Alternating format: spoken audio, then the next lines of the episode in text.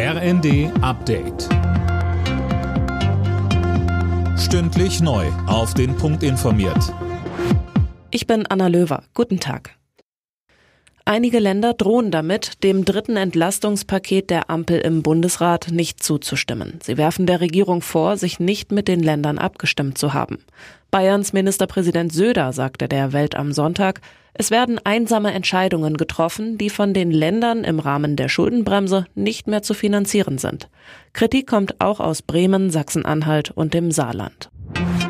Wegen Korruption will die EU-Kommission Ungarn die Mittel kürzen. 7,5 Milliarden Euro sollen einbehalten werden, schlägt die Kommission vor. Alena Tribold. EU-Haushaltskommissar Johannes Hahn sagte, das Geld aus dem Haushalt der EU ist in Ungarn nicht genug vor Missbrauch geschützt. Über die Kürzung entscheiden müssen aber letztendlich die EU-Mitgliedstaaten.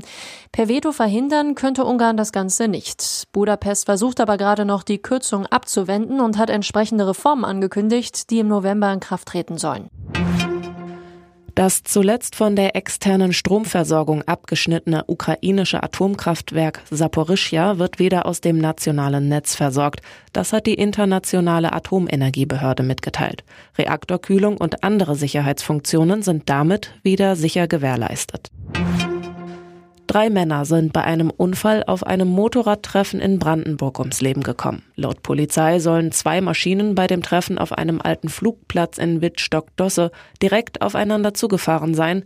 Sie berührten sich, die beiden Fahrer und ein Sozius stürzten. In der Fußball-Bundesliga will Tabellenschlusslicht VfL Bochum heute seine ersten Punkte in der aktuellen Saison einfahren. Gegner ab 17.30 Uhr ist der erste FC Köln. Bereits ab 15.30 Uhr empfängt Union Berlin den VfL Wolfsburg und am Abend ist der SC Freiburg in Hoffenheim zu Gast.